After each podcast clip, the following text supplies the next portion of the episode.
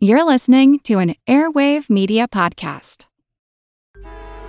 Traffic jams, tailgating, pileups. Ugh, the joys of driving. How could it get worse? The federal government wants to have a say in what you drive. That's right. The Biden administration's EPA is pushing mandates that would ban two out of every three vehicles on the road today. Don't let Washington become your backseat driver. Protect the freedom of driving your way. Visit EnergyCitizens.org. Paid for by the American Petroleum Institute. The French Revolution set Europe ablaze. It was an age of enlightenment and progress, but also of tyranny and oppression. It was an age of glory and an age of tragedy.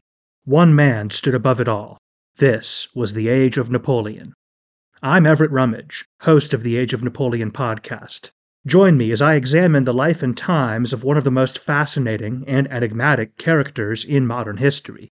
Look for the Age of Napoleon wherever you find your podcasts. over there. over there, Send the word, send the word over there. That the Yanks are coming, the Yanks are coming. The drums rum coming everywhere. So prepare, say a prayer. Send the word, send the word to beware. We'll be over, we're coming over, and we won't come back till it's over, over there. Hello, everyone, and welcome to History of the Great War, episode 135. This week, a thank you goes out to Nathan for becoming a supporter of the podcast on Patreon, where he now gets access to special Patreon only episodes, like the one on military doctrine that released uh, roughly 12 hours ago. You can find out more at patreon.com slash history of the Great War. This is our fourth and final episode on how America entered the war in 1917 and what happened for the rest of the year. During this episode, we are going to touch on what the Germans, French, and Austro Hungarians thought of America's entry into the war. And then we will spend the bulk of this episode discussing what would be coming for Americans on the home front. While we discussed in some detail the effects of the war on the home fronts of Europe, we have not discussed changes that were going to happen in America.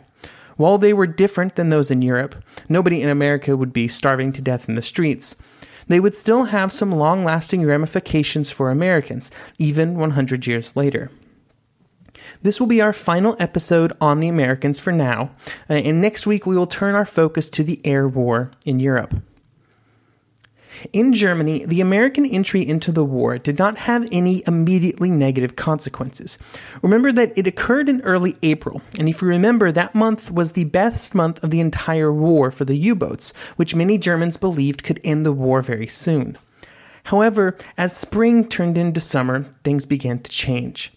Both the political leadership of Germany and the public at large became disillusioned with the U boats during the last half of 1917. It became clear that they would not win the war, and this hurt morale on the home front and caused a political shakeup. The most immediate consequence of this took place in the Reichstag, where in early J- July 1917, the SPD party was joined by the Catholic Center Party and the Progressive Liberals in calls for a peace note to be sent to all participations in the war. These calls came only after Bethmann Hollweg, who many in the Reichstag blamed for the U boat campaign, was dismissed on July 19th. This would be the first in a year long series of moves by the German civilian leadership as they sought to assert control over Germany, a task that they would not accomplish until just a few weeks before the war was over. The reaction to American entry was obviously very enthusiastic from their new allies, although for the French it required a slight massaging of their official war aims. For the French, their objectives had always been pretty clear for most of the war. After the German attacks of 1914, the French needed to push them out of the country. Then they would demand the return of Alsace Lorraine. And then they would disarm Germany to prevent this from ever happening again. They also had some stretch goals around trying to get all of German territory on the west bank of the Rhine, and then to try and break up Germany into smaller sovereign states, like they had been before 1870. Early in the war, the French were therefore glad that the Americans stayed out of the conflict, as they were concerned that greater American investment in the war would force a reduction of these war goals. With American entry, this concern went from theoretical to very real. Wilson had spent the last several months preaching his peace without victory plan, and the French were absolutely not on board with this method of making peace. Sure, the French wanted peace, but they wanted that peace to include all the spoils of a traditional European conflict, and that meant territory and reparations. This desire would set the stage for how the Americans and French got along in their coalition, especially after the November 11th armistice in 1918. There was a constant concern among the French leaderships that every month that the war continued in 1918 and possibly into 1919 meant more American troops and more American influence. This growth would be concerning, and it was not out of the realm of possibility that if the war had continued, American influence would have continued to the point of primacy, and this was France's greatest fear. While the French were certainly realists and understood how valuable American troops were, they didn't want Wilson to have control over peace terms, and everybody knew that he would be lenient to the losers, and that was just something the French were not on board with. One country we have not discussed at all in relation to American entry is Austria Hungary. Interestingly enough, these countries were still on pretty good diplomatic terms, even after the American declaration of war in April. Austrian officials had issued official complaints about the United States as a neutral country, manufacturing military goods that were then sent to Europe in 1915, but they never went beyond just registering the complaint, not that they really had any power to do anything. When war was declared on Germany, the United States did not include Austria Hungary in that declaration. And the reason given was this because the empire was not in open warfare against American citizens like Germany was with the U boats. This actually brings up something I have completely skipped over until now, pretty much accidentally, which is unfortunate because it's a pretty important detail. When America entered the war, they declared war on Germany, but they did not join in the alliance of Britain, France, and Russia.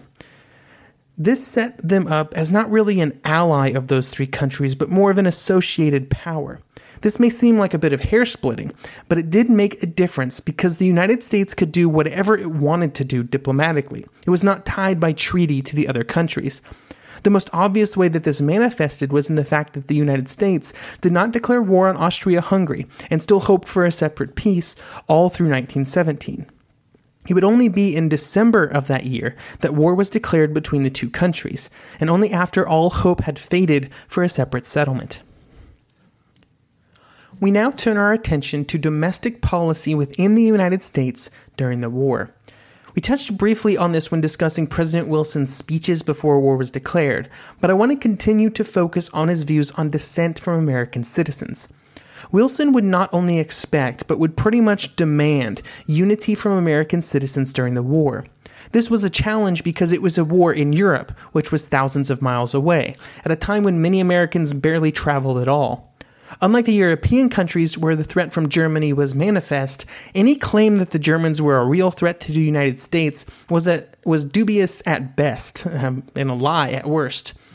This lack of clear and present danger meant that there was a lot of disagreement about how wise it was for America to enter the war at all. Even though Wilson wanted complete unity, it was difficult for him to demand it under these circumstances. The issue was that the United States was and still is a democracy, where if you are just going by the letter of the Constitution, it's difficult to force people to believe anything. And of course, I say that because we are going to spend the next several minutes discussing some of the ways that the government began to tear down some of those freedoms, some of which would not be restored when the war was over. These efforts began in April 1917, right after war was declared, with the creation of the Committee of Public Information, Officially, this committee was mostly just a propaganda institution, something that every country had. Their goal was to convince Americans that intervention in the war was not only the correct path, but the only path. Unofficially, though, the committee would be the coordinator of a nationwide censorship effort that would continue for the entire length of American participation in the war.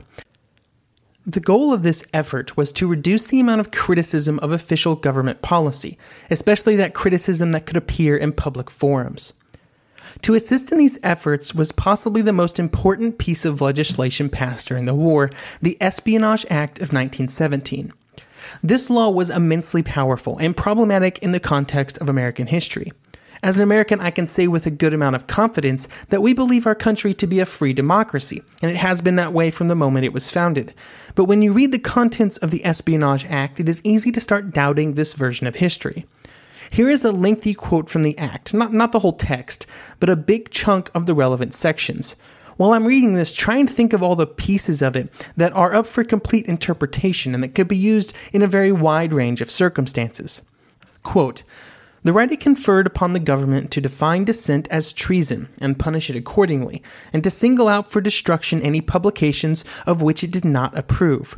Whoever, when the United States is at war, shall wilfully make or convey false reports or false statements with intent to interfere with the operation or success of the military or naval forces of the United States, or to promote the success of its enemies, or shall wilfully make or convey false reports or false statements, or incite insubordination, disloyalty, mutiny, or refusal of duty in the military or naval forces of the United States, or shall wilfully obstruct the recruiting or enlistment services of the United States, or shall wilfully utter, print, write, or publish any disloyal, profane, or abusive language about the form of government of the United States, or the Constitution of the United States, or the military or naval forces of the United States, or shall willfully display the flag of any foreign enemy, or shall willfully urge, incite, or advocate for curtailment of production, or advocate, teach, defend, or suggest the doing of any of the acts or things in this section enumerated and whoever shall, by word or act, support or favor the cause of any country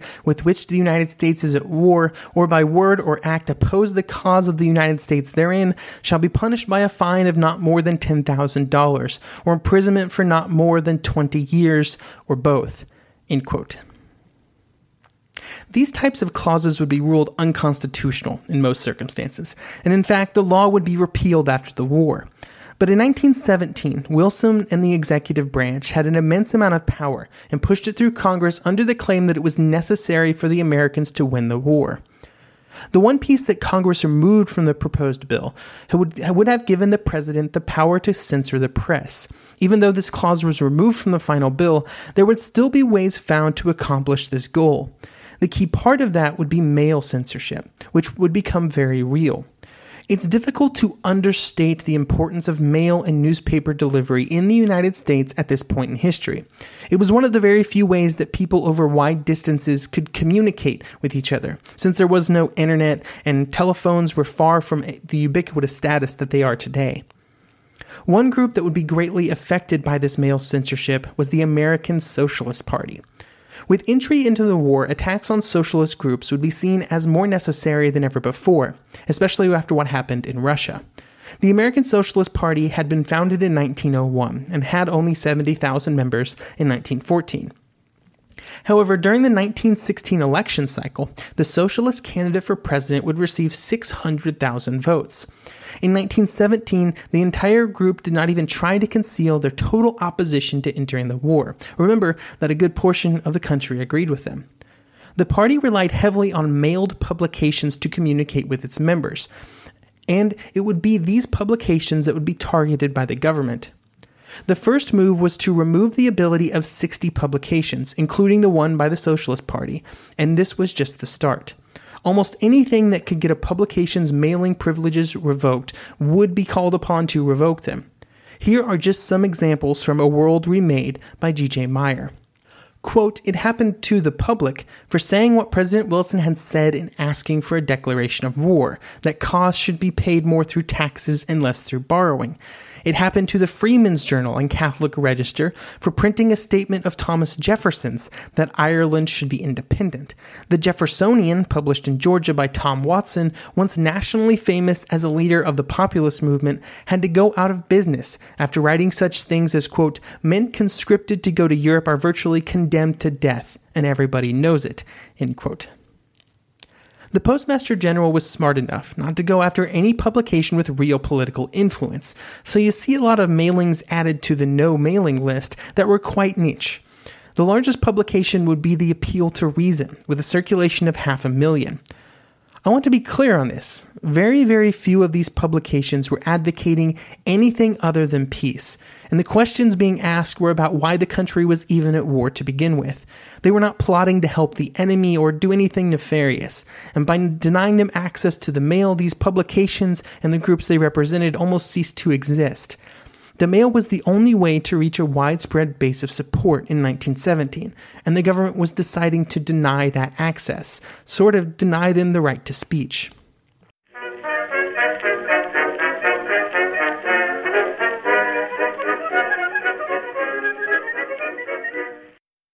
Save big money when you start your next project today at Menards. Check out our great selection of garage and utility lighting options in stock, ready to take home today. We carry everything to help you illuminate whatever project you're working on. Shop garage and utility lighting products in store at your nearest Menards. You can also view all of our entire selection of lighting options today on menards.com. Save big money at Menards.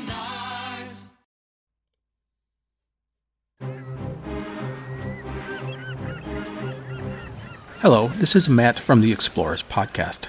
I want to invite you to join me on the voyages and journeys of the most famous explorers in the history of the world. At the Explorers Podcast, we plunge into jungles and deserts, across mighty oceans and frigid ice caps, over and to the top of great mountains, and even into outer space. These are the thrilling and captivating stories of Magellan, Shackleton, Lewis and Clark, and so many other famous and not so famous adventurers from throughout history. So come give us a listen. We'd love to have you. Go to explorerspodcast.com or just look us up on your podcast app. That's the Explorers Podcast.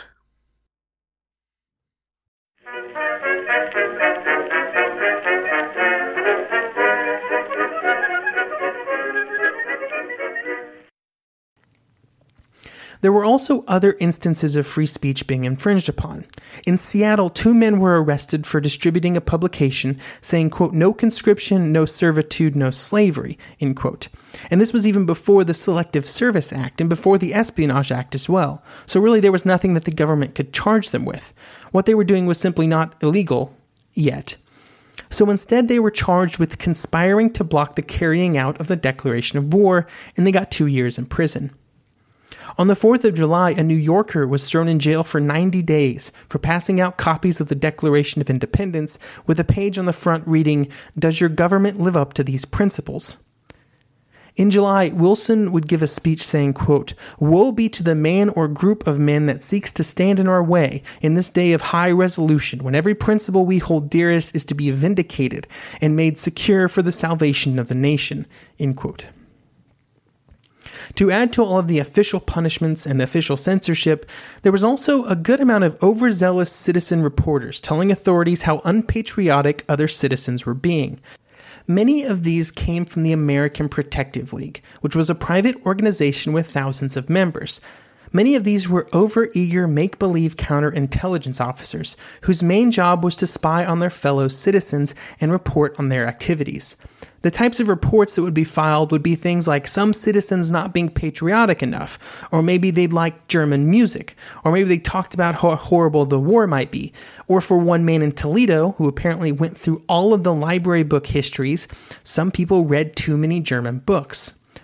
There was also more dangerous and more real actions taken by the APL, as they would play a key role in rounding up real dissidents and in breaking strikes around the country. The worst part of all of this was that for all the reports, all of the breaches of personal privacy, there was never a single actual espionage charge that was found to be even kind of valid, and certainly nothing took to court. Instead, it was just a way to cause problems for people who might not seem patriotic enough. Many of these actions were de facto sanctioned by the government since they did nothing to curtail it. Citizens spying on other citizens, reporting them for no proof of wrongdoing, truly a dark chapter in American history. But I think that's enough negativity for the moment. So let's turn our eyes just a bit to some of the economic aspects of the war on the home front. Right from April 6th onwards, there was a lot of pressure from the British and French for the Americans to produce literally everything that all three countries needed to stay in the war. This put tremendous strain on the slightly disorganized American industrial base. To try and make some sense out of this chaos, the War Industries Board was created, with the goal of coordinating all of the manufacturing output of the country. While this would be a great help, the board would also play a role in two other areas. First, they would have the power to set prices, and second, they would help settle labor disputes. This seems like reasonable powers for a committee designed to help manufacturing uh, to have. They needed these things. But what it actually meant was that the board would tell the companies to give in to the union demands whenever there was a strike, at least as long as the demands were not completely insane. So if the unions wanted more money, the War Industries Board made sure that the companies were properly compensated for these increase in wages. Quite simple, really, and worked great for the companies and the workers. Believe it or not, this was actually the more legitimate side of war profiteering. On the other side were cost plus contracts that were handed out like candy from the government. These basically said that the companies would be given profits of some set percentage over what it cost them to do the work.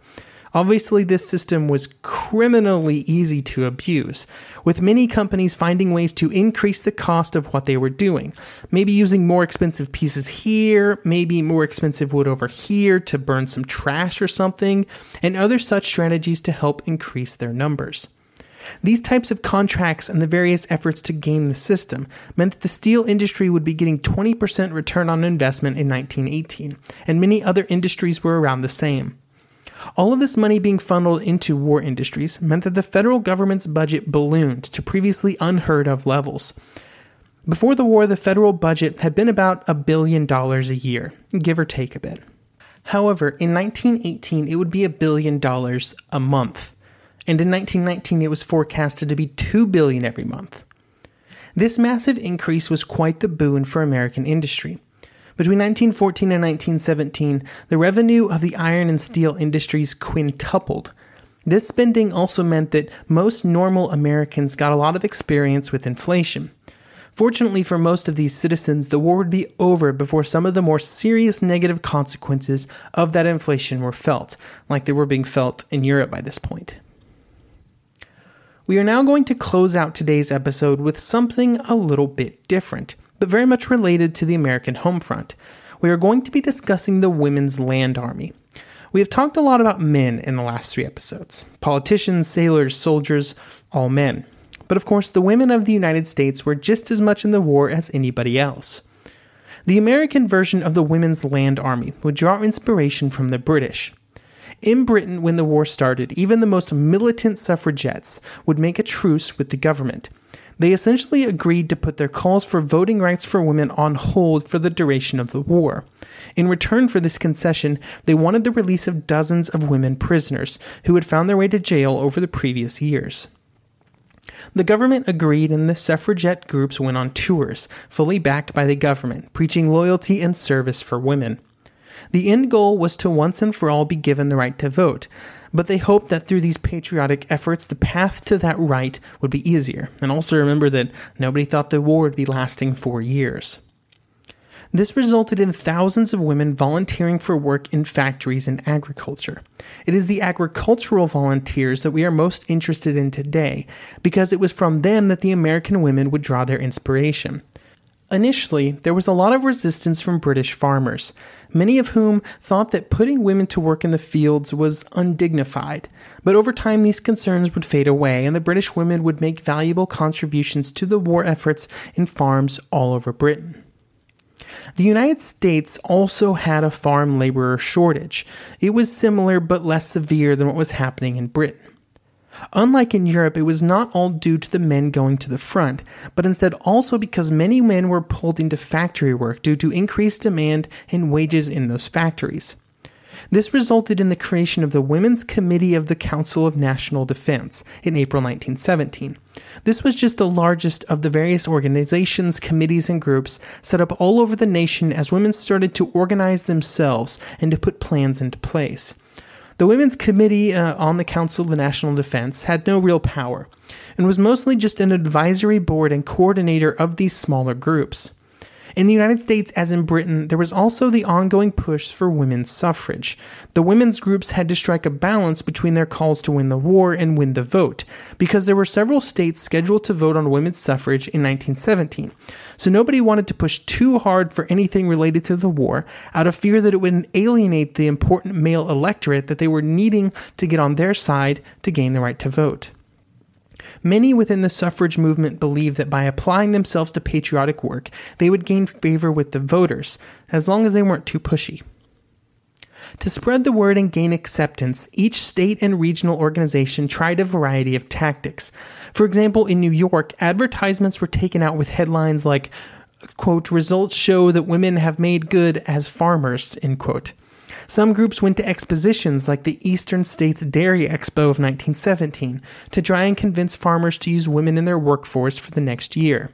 This would then lead to the official formation of the Women's Land Army of America in December 1917. This organization was created by women in New York, who in November of that year had won the right to vote. They used their skills and experience that they had learned during the push for the right to, and they now applied it to these new objectives. When you think about it, these women were some of the best grassroots organizers in the country at this point. They had spent years gaining acceptance for the suffrage movement and now were moving on to the Women's Land Army movement. Their first public statement would say, quote, prejudices against women as farm laborers were not hold against the desperate sense of need of the farmer and the proved fact of women's efficiency. It is idle to say that women cannot do farm work when it is known that they actually have done it. End quote. To continue to grow and keep in the public eye, a concerted effort was made to send letters to newspapers all over the country. This resulted in many letters to the editor being published and also many news articles written both by and about the Land Army.